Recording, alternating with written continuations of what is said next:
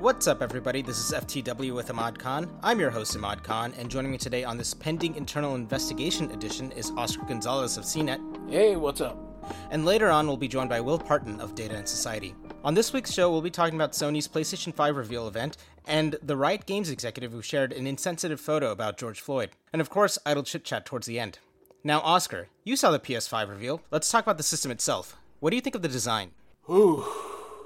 This is one of those times when Sony tried a bit too hard, and I'm not feeling it. Design itself, it's just a bit much, and I could tell a lot of people were not feeling it as well via social media and different kind of chats. It doesn't look great, I'll put it simply, at least in my eyes. Yeah, one thing I do appreciate about the design is the fact that you can see that they kind of built the chassis around the components. For example, you know how it kind of angles in? The reason it angles in because there isn't like a CD drive there, right? It's all just components. Or that you can see the vents or the fans kind of like curving around the white frame. I do think that they, instead of building the frame first and putting the components inside of it, they kind of went inside out, which I guess in that sense, that's why it can look a bit more organic than, let's say, the Xbox Series X, which is literally just like a giant cube, right? You know, they were just trying to compact as much components in like a small liter capacity as possible and then put a case around it. With that, I mean, are there any games that stood out to you?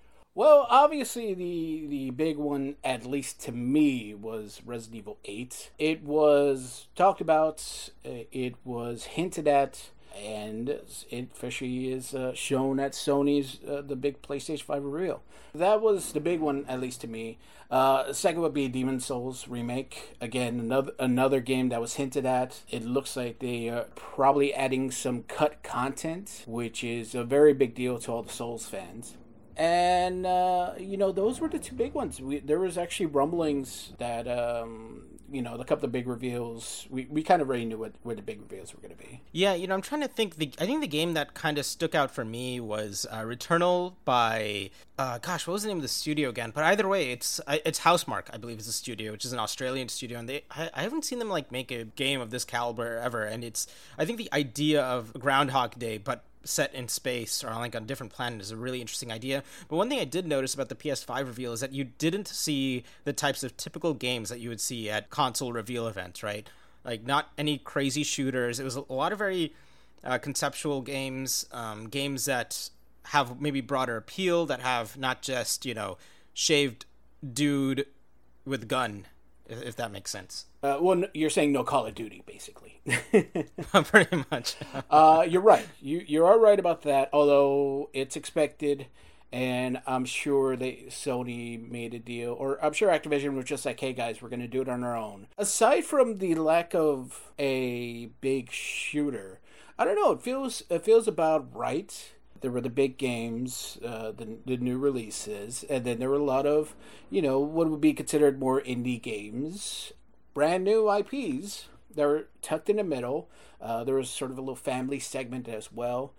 And then again, goes back to some of the bigger games. So it did feel like a bit more of Sony's traditional E3 press conferences, if you will, with the exception that there was just no big time shooters and only one sports game. But I guess that's kind of dealing with how the publishers are dealing with sports games right now. It's a little bit all over the place, you know. But I guess the point of this podcast isn't really to focus on the video game industry in general. You know, I try to focus more on the esports side, and while there weren't any big esports announcements here, I did want to talk to you about two potential areas and that could become strong areas for esports competition.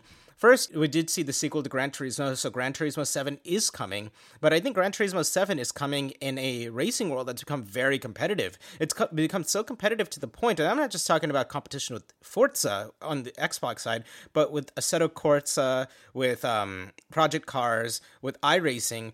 There's a reason why NASCAR and Formula One and IndyCar are looking to games like iRacing for their simulation competition and not a Gran Turismo and not a Forza. And when speaking to pro drivers, it's because they say that racing simulations on PlayStation and Xbox just aren't realistic enough. Do you think that Sony, I know they have their own Gran Turismo esports series, but other than just kind of being a thing that people compete in just for some extra money, do you think that Sony's actually taking iRacing and like Assetto Corsa like as real competition? I don't think so. And the reason is, you know, iRacing definitely took off, especially with this whole pandemic, and people were into it. The thing is with Sony, they're kind of in the same boat as Nintendo in that they don't realize when they have something that could be very good for esports. They kind of realize it when it's too late. And I think, you know, when it comes to the Gran Turismo series, they're just not that sort of racing,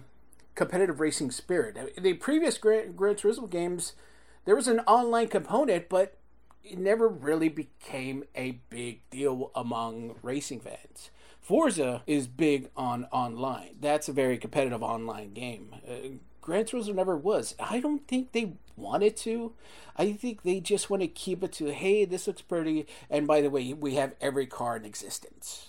Well, the other thing on the esports end is that, you know, Sony is currently the sponsor of Call of Duty League, and I assume that Sony will continue to be the sponsor of Call of Duty League moving forward when the new Call of Duty comes out on PlayStation 5. At these events, we're going to see PlayStation 5s in front of every monitor, and I assume that we're going to see some PlayStation 5 controllers. Now, a lot of the players like to, you know, use their own custom controllers, but it seems that with the technology that Sony's bringing in with its haptic feedback, I don't know, could it give players that extra bit of information that they need when playing competitively that maybe a custom controller by Controller Chaos or whatever doesn't? I don't think so right away. With the next Call of Duty, which I'm assuming it's going to be, well, they said, I believe the rumor is it's going to take place in the Cold War, so 70s or 80s, I guess.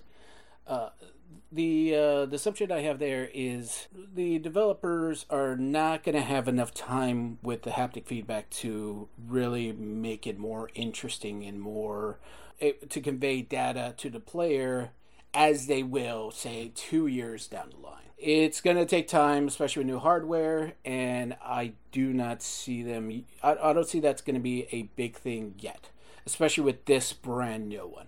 Maybe next year, they'll figure out just a little bit more information that will make it ideal controller, but I'm assuming that all the pros are going to stick with whatever controller they have, and that should work fine with the PlayStation 5. I believe it is backwards compatible with controllers, or if not, get some sort of adapter to work with it, but I doubt they're going to want to use the newer controller, or something of the like until there's a few years on the Call of Duties for PS5. Yeah. You know, I am interested also in how the architecture of the PlayStation 5 itself, that internal memory architecture and how fast it is, if that'll affect how competitive games are designed and played. But I guess we're just going to have to hold off onto that when we get some more information. Thank you so much for jumping on, Oscar. Yeah, sure. Not a problem. And now I'm joined by Will Parton. He's a research analyst at Data in Society, a nonprofit that does research on the impacts of data-centric technologies.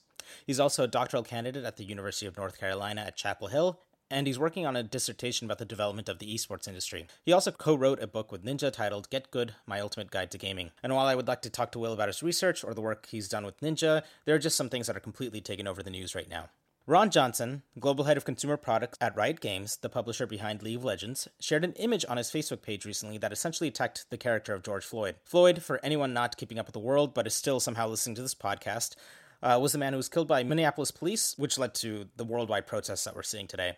The picture is in a very familiar meme-style template with impact font on the top and the bottom. It shows a picture of Floyd in the middle and claims the media would have you believe that Floyd was a martyr. Then it goes on to list all of his run-ins with the law. I think the thing that's so striking to me was just how tone-deaf it was, considering everything that's going on. How it casually dismissed his personal life. You know, he grew up in the Third Ward of Houston, which is a difficult place to grow up. His mom was known as like a central linchpin in the Cuney home, and she raised a lot of children. She was just kind of like this community center figure. And, you know, he had a pretty successful high school career, but he was well known in his community. He had a stint with the law and he did go to jail, but during the latter part of his life, it really seemed that he had reformed. The Post went on to say that, you know, when he was killed, he was high on meth, which medical examiners have claimed was not the cause of his death, and that any claim about his toxicology report is a red herring, when, you know, the real cause of his death was asphyxiation. While I do think that the toxicology reports will be weaponized and used against protesters, it's hard to ignore the way in which he died. And the post by Johnson, it suggested that if police hadn't stopped and hadn't killed him or strangled him to death, that he possibly could have gone on and killed other people. Essentially, you know, it's like the Iraq war defense. Like, if we don't invade Iraq now, they're going to have weapons of mass destruction and, you know, cause World War III. Well, I really just want to ask you, when you saw this post, especially after all the criticism that's been lobbed towards Riot from Cecilia D'Anastasio's reporting that she did at Kotaku, were you kind of just as floored as I was? I was, and... you know, there's a couple ways in which I was really horrified by this. One is just, of course, the content of what he said. It's gross. And, blaming someone who has been murdered by the police for their own death is about as low as it gets. But even setting aside sort of, the moral question, the content of what Johnson said, I was sort of mystified that, like, given, the controversies that Riot has been embroiled in the past about who does their company serve? Who does it marginalize? Like, what the fuck were you thinking, man? I was just sort of mystified of there's been so many cases of people saying things like this on, you're a public figure, no matter, whether you like it or not. It's sort of, just mystifying to me that if you're in that position that this is what you would choose to post. And that's, of course, it's horrifying to have those beliefs in the first place, but this is sort of, at a moment when everybody is sort of under heightened scrutiny for the kind of things you say and you profess to believe. Like, why do that? So it clearly shows an incredible lack of judgment, and especially for someone in a leadership position. Yeah, you did mention that he was a public figure. I mean, do you mean like public figure in like the literal legal sense, or just somebody who's very high up on the totem pole and probably should just be careful with what he says? I think the latter. This is not someone I knew too much about prior to this particular event. But, the fact of the matter is that if you're someone who is in a leadership role at, a company as large as Riot, you are by de facto a public figure, even if you're posting on your own Facebook. And that just sort of needs to be kind of the mentality that you're entering when you think about the choices of what am I going to post here? What are people going to be able to screenshot and share? So, again, like, it's the moral horror is one thing. The judgment, call is another, but both equally bad. I think the thing that's kind of striking to me is how for the victims of social movements, they need to be these perfect heavenly characters. Rosa Parks, for example, like, let's say if she had some kind of like past, maybe that would have been used against her to diminish, what she did in those protests. But even then, like the ACLU, if you look through history, the ACLU had to essentially work to like find somebody because they had been doing bus protests for a while, but it was the Rosa Parks one that kind of stuck. And, I think it's just so unfair to Floyd, right? Or to anybody who's a victim of police brutality to only really give them any kind of benefit after their death, if and only if they've lived these perfect lives. Right. And there's sort of 2 points coming out of that for me is, one, you shouldn't have to be this sort of ideal figure to not be murdered by the police. But a second point is that oftentimes those ideal figures are very careful, sort of retroactive, constructions. When we think about the life of a lot of civil rights activists, oftentimes any sort of, in particular in sort of what we think of as sort of the key era of the civil rights, the 50s and 60s, a lot of sort of the radical affiliations of these people have been carefully removed from the record. When we think of, the early life of someone like Nelson Mandela was involved in actually direct action. And this is not the way that sort of the legacy is carefully constructed to be this figure who is, this sort of icon of nonviolence, this perfect ideal. People's lives are, of course, much more complicated than that. But then, often the work that's done after the fact, sort of to try to, do this like cultural healing and whatnot, often really sort of eliminates things that in the moment were often the very things that were weaponized against them. I think it'll be very important moving forward, like if the legacy of George Floyd is not one of this, perfect church-going person who had, this perfect life, but that if we can accept that, his life was difficult and complicated, but that he was still a person that's deserving of, not being strangled to death by law enforcement, that would then humanize so many other victims of police violence, which so often get completely dismissed by people on whatever side you have, just so that they can get their political point across. Yes. We're looking for any reason to dismiss them in some ways, for any, any reason they can find to say, this life is not worth grieving or this life is not worth living. But, you know, all of that is sort of a smokescreen to try to take away from sort of the blatant existence and sort of the brutality of the work that police do, because they are violence workers. Expand upon that, because I think some people might be a little miffed by what you just said. So, I mean, it's this way of trying to understand what actual function do the police serve in society.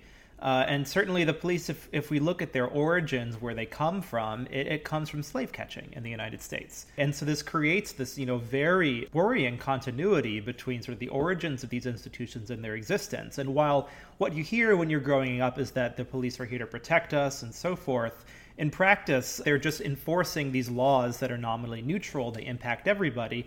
This is not actually how these institutions work. And police are distinct among sort of different groups that we might imagine are engaging in sort of the quote-unquote public good or trying to protect that, because they are sort of granted the ability to, you know, engage in violence. And that is sort of one of the things that makes them distinctive as an institution. And as sort of the years have gone on, there's a lot of reasons that the police have been militarized. There are sort of the ways that public institutions get financed, the, you know, ways that who becomes, you know, a police officer has changed quite a bit, and the kinds of gear that they are given and the mentality that is instilled through training has also changed quite a bit in the last 40 years.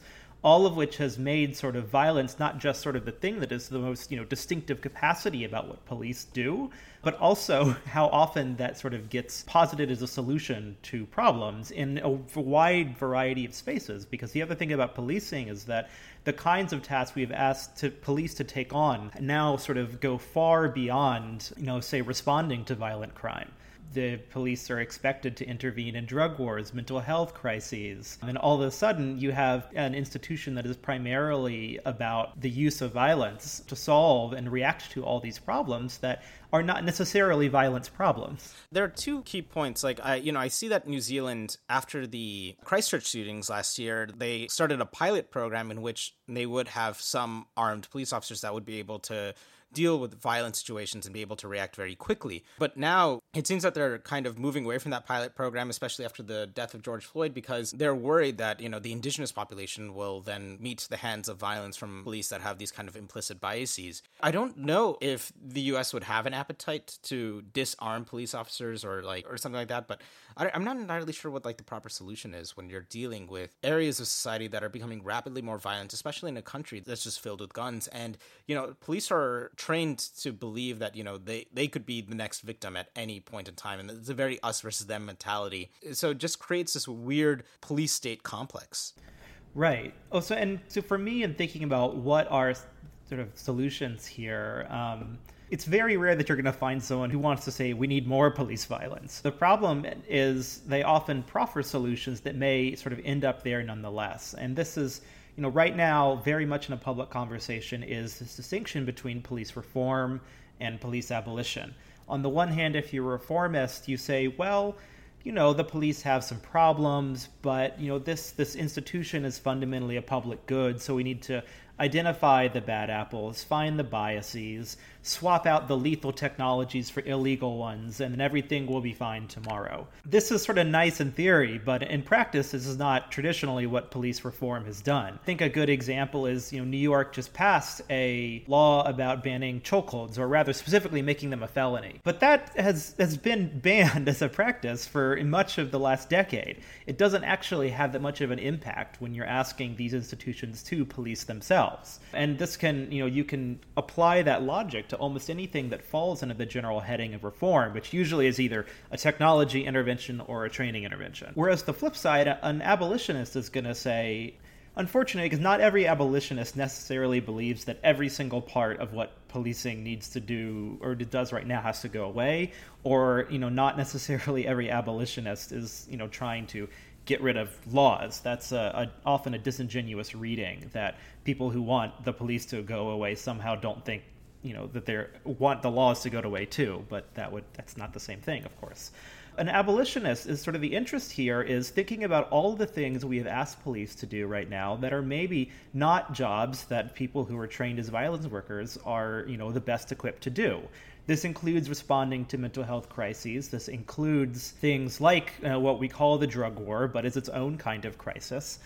And often that means defunding and diverting resources that are currently being given to the police to these alternative kinds of institutions that can then take on work that the current police are ill-equipped to do. And so that requires, in many ways, a fundamental reimagining of what we mean by public safety and who keeps us safe. And I think what's striking to me is, you know, in my own community, right, I'm a community of researchers. Most people tend to be liberal or farther left than that. But there's a lot of people who understand themselves primarily as data-driven, people who want to see the data, see the results, see what comes out. And, you know, so I think oftentimes, and this is sort of a great irony, is that a lot of the policy outcomes that people who are progressive want, these things actually exist with things that are under sort of the broader heading of abolition. There's not an enormous number of studies that are about abolition because abolition hasn't happened a lot. But what we do have studies about are about the very things that abolition is supposed to replace policing with in a lot of cases. It's very clear that, you know, creating needle exchanges for people, you know, who are experiencing, you know, drug abuse, that is a far more effective public health intervention than, you know, just trying to police these people out of existence or throw them in jail. That is not just, I think, morally responsible, but it also happens to be fiscally responsible. So those are the kinds of things that sort of interest me in this moment, is there's this opportunity to point to other ways of arranging our society and public safety that don't rely on institutions like the police that are maybe not going to get us where most people actually want to go, but haven't sort of seen the right kind of, you know, seen that framed in the right way where they can sort of embrace it. Well, swinging back to Riot Games, Riot did issue a statement to Vice saying that we'll say firmly that the sentiment in the image is abhorrent, against our values, and directly counter to our belief that addresses systematic racism and requires immediate social change. And Johnson, currently on leave with Riot, pending an investigation. What do you think Riot should do? I'll sort of bite the bullet on this one, and he should lose his job. Even if, you know, we're sort of, this is a big if we're sort of putting aside the moral component, the fact that this is a thing you have chosen to make in public, a statement you have chosen to make in public on social media, when sort of your association with Riot Games is well known, it just reveals an astounding lack of judgment that, you know, is, I think, someone in a leadership position should know better. So while I think there is a moral case for firing him, there's also a practical one. So, Will, when you're on Discord and chatting with your other research buddies, what are you chatting about? Ooh, good question. So I am a bit of a 4X fanatic, 4X games that is, and so I have been playing the new season pass for Civilization VI. I've always loved the Civ games, and because I sort of grew up exclusively with computers, so they were one of my main go-to. And sort of the new one here, I think they've done a really good job of adding sort of depth to this game and making every single civilization have a really distinct and interesting playstyle, which is something I think 3Axis really struggled with in all of sort of the previous Sims games, or Civilization games. You know, I've been following the report about Adam Rappaport, the former editor-in-chief of Bon Appetit magazine, and I'm a big fan of the YouTube channel, and I do, you know, visit the website on occasion, and I was just kind of floored with the discrimination and the culture that was happening in such a almost fun, family-friendly, squeaky-clean publication. It was issues of where they would consistently put, you know, their white writers in front of the camera. They would continue to get famous, and they would be paid accordingly. While the men and women of color would often have to appear on camera, but would not be paid any extra for their appearances. It's this very kind of elitist, you know, magazine industry mentality that I've had to deal with in my career, in which they're very dismissive on things that are different because they're worried that, like, their audience would react to it poorly or just wouldn't care. So, you know, if a writer wanted to pitch something on, like, a Mexican dish, they would be like, oh, no, our writers wouldn't care, or our readers wouldn't care. Or is there a way you can, like, you know, take that dish and, you know, make it into, like, infuse it with, like, a lobster roll or whatever, you know, just really whitewash it for that audience. And it really came... A lobster roll is the whitest food I can think of. And it really came to head when Salah El-Wali just pretty much said on Instagram that, you know, she is paid $50,000 a year to live in New York, you know, has not gotten a raise, has never been paid for her camera appearances. And somebody actually put together a compilation of all the times other writers have like said, hey, we need your help. And she's like very capable and very smart in this compilation. It was like actually really saddening to see like how much they relied on her, but never actually compensated her. Or that even Adam Rappaport's assistant, who was a Stanford graduate, never saw a raise, was living on $35,000 a year, and just had to like kind of deal with his BS. And I'm glad that media is finally seeing a reckoning. But with that, I think we should close out the show. Thank you so much for jumping on the show, Will. Absolutely. My pleasure. Thanks for having me on. And that was FTW with Ahmad Khan. If you like the show, rate, subscribe, and share. Your support is helping our show grow and allowing us to bring on more guests. If you'd like to follow Oscar and his games writing at CNET, he can be found at OG Reporter on Twitter. If you want to follow Will and all the things that he's been researching in esports, he can be found at William_Parton. If you want to follow my writing over at the New York Times, the Washington Post, and elsewhere, I can be found at Twitter at Ahmad. Annie Pei is our producer. Any questions about the show can be relayed to her at Pei_Annie on Twitter. And Ron Lyons is our researcher. With that, we'll catch you guys next week.